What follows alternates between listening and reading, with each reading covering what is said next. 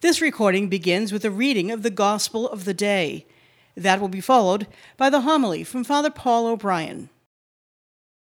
A reading from the Holy Gospel according to Mark. Jesus said to his disciples, Be watchful, be alert. You do not know when the time will come. It is like a man traveling abroad. He leaves home and places his servants in charge, each with his own work, and orders the gatekeeper to be on watch. Watch, therefore. You do not know when the Lord of the house is coming, whether in the evening, or at midnight, or at cockcrow, or in the morning. May he not come suddenly and find you sleeping. What I say to you, I say to all watch. The Gospel of the Lord.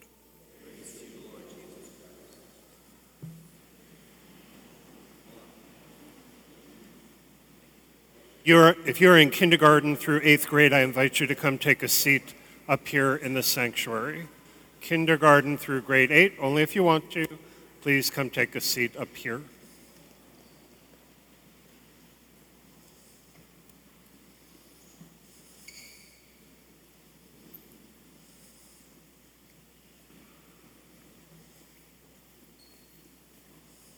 Everyone is so well dressed.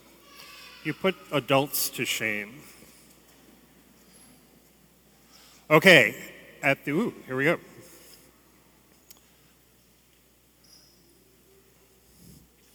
At the end of this month, on December 25th, actually beginning the evening of December 24th, what are we going to celebrate on December 25th? Yes, Christmas. What is Christmas? Yes, yes.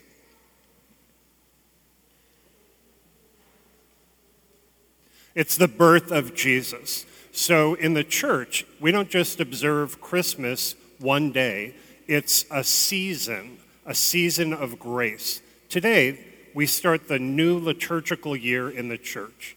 One of the most powerful realities of how actively God works in this world, in my experience, is the liturgical year. Different seasons, God owns time. God created time, God owns time. And God has revealed to us, it's not a human invention, that through the church, God uses in the course of the year different times to give us very concrete gifts. So, in the Christmas season, which will go from December 24th in the evening in the church until the beginning of January, it's not just remembering the birth of Jesus about 2,000 years ago, which is wonderful, and celebrating it, which is wonderful. There's also a grace that God offers the world during that season, somehow to have Jesus born and reborn in our souls. Nobody knows what that will mean. Nobody knows how that will unfold. But experience has proven, including in many of your lives, that during that Christmas season of grace, and boy, do I need Jesus to be reborn in me, God offers that grace. Advent is the season we begin today, and it's purely the weeks leading up to the coming of that grace to try to spiritually prepare for the coming of Jesus. So, Advent comes from a Latin word which means coming. The grace is coming at Christmas. I want to be maximally prepared to be open to that grace. Think about this. If a really holy person announced that he or she was going to come to visit you in your home a couple weeks from now, I hope you would prepare. A really holy person like me. Why is there laughter? Let's say Mother Teresa when she was still on the planet. Mother Teresa was a woman, she's a saint, whom many of us lived while she was still walking on this earth. She is she was probably the most admired Catholic in the world, the most admired woman in the world because she was so full of God. She just worked and worked and worked for God. If Mother Teresa called you, or someone called you for her, and said she wants to come to your home four weeks from now, and she's going to have an encounter with you, and that's it, I hope you would prepare. Maybe you would prepare by cleaning up your house, that's a good thing, but I hope you would prepare by getting your soul in order, because you know she's just about God. I hope you would sort of kick off the sin and try to live a holier life. I hope you would think more about God because she's going to come. She's going to come and she's going to give you what she wants to give you. If you're not prepared, it's not going to be as deep an encounter as she probably wants. And if you get really busy, like fixing up your house and trying to buy everything perfectly, that's a waste of time. Like there's a limit to this. Imagine you go out and you buy this, the most expensive present in the world that you can possibly get for Mother Teresa. She will give it to somebody else when she leaves your house because she doesn't care a squat about that gift. I hope you get the parallel here. This month, particularly adults, be better with your parents this month. So many of us, it's very hard not to get caught up in all the busyness and all the craziness of preparing for Christmas. I think it's very hard not to do that. For some of us who have money, we have this added anxiety of I'm supposed to create this perfect, you know, television Christmas, which is impossible, in fact, to create. For an awful lot of us, particularly in this community where we don't have any money, I feel all this anxiety because I'm supposed to somehow make my home and give these gifts that are absolutely impossible for me to buy. Can you relate? Have you been in a mall parking lot during the next couple of weeks? Have you had homicidal thoughts? It is a very stressful time for a lot of people. So, if you do what I would hope I'd do if Mother Teresa were coming, to focus on the God part, to focus, you can't take away all this stuff, but in the midst of it, you can focus on I am preparing for the coming of the grace of the Christmas season. The other things will fall into place. That is what my agenda is. That's what Advent is. So, for this first week of Advent, I would like to give you all, every single person, a spiritual exercise that I think can keep you grounded and focused spiritually this week. During Advent in the church, every day and every Sunday, we hear different scriptural passages about people in the past who prepared for the coming of Jesus. The gospel reading we just heard is Jesus' direction to his disciples about preparing for his second coming. Like the end of the liturgical year, we we're focused on this when he comes again in glory to judge the living and the dead. He tells people to prepare, be alert, and be watchful. Three times he repeats watch, watch, watch. Don't be spiritually asleep when he arrives. We'll hear about people preparing for the coming of the Messiah in our Jewish ancestors. We'll hear next two Sundays about people preparing for Jesus coming into their lives as an adult. And as we get closer to Christmas, we'll hear about people preparing for the actual birth of Jesus. So, what I encourage you to do this week is focus on that first reading from Isaiah. Isaiah is a prophet of God six centuries before Jesus.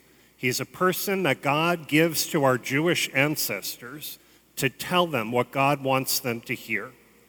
Isaiah, if you reread that passage when you go home, He's intensely aware of how much God loves the world, how much God loves his people even though they're sinful, and how our spiritual ancestors have fallen away over and over again from the covenants that God offers them. He's aware of how sinful people are, and he's looking to the future through God's direction for God to come to the world. How could that ever happen? For God to actually come to the world and redeem, save his people. He says there are two things he thinks people should be doing to prepare for this. You ready? Just two things to do this week do right and be mindful of God in our ways. Two things. Do right. Are we supposed to be doing right all the time? Yes, not part of the time. If we believe in God, we're supposed to be doing right 24 7. Raise your hand, and you have made a mistake on this many times before. Raise your hand, knowing you're in church, if you currently do right all the time.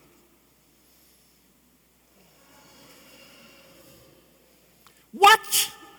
Liar. You are such a filthy liar in church, and you're the only one. Woo, you need Advent.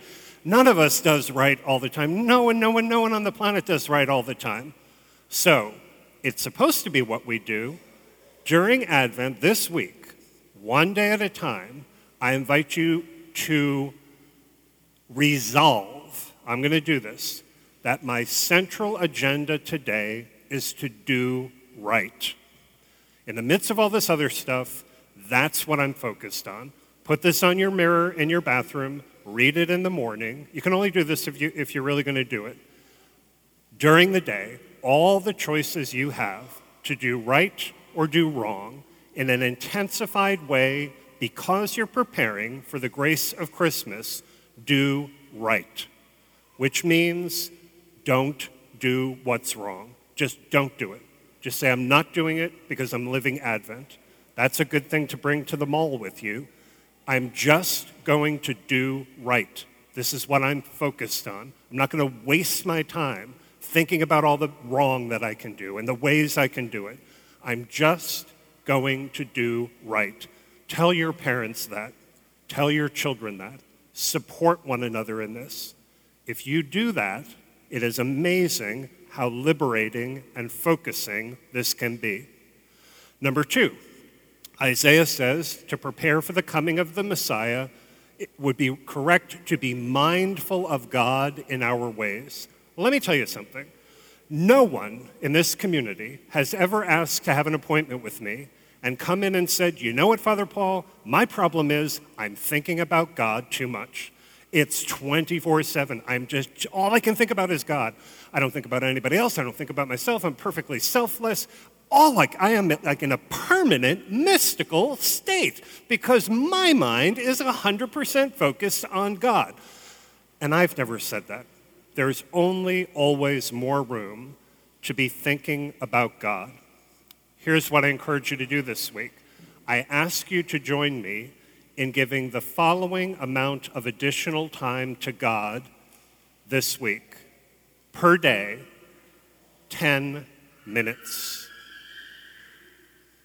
The busiest parent in here has 10 additional minutes that you can give to God. I know that because I have a record of your screen time.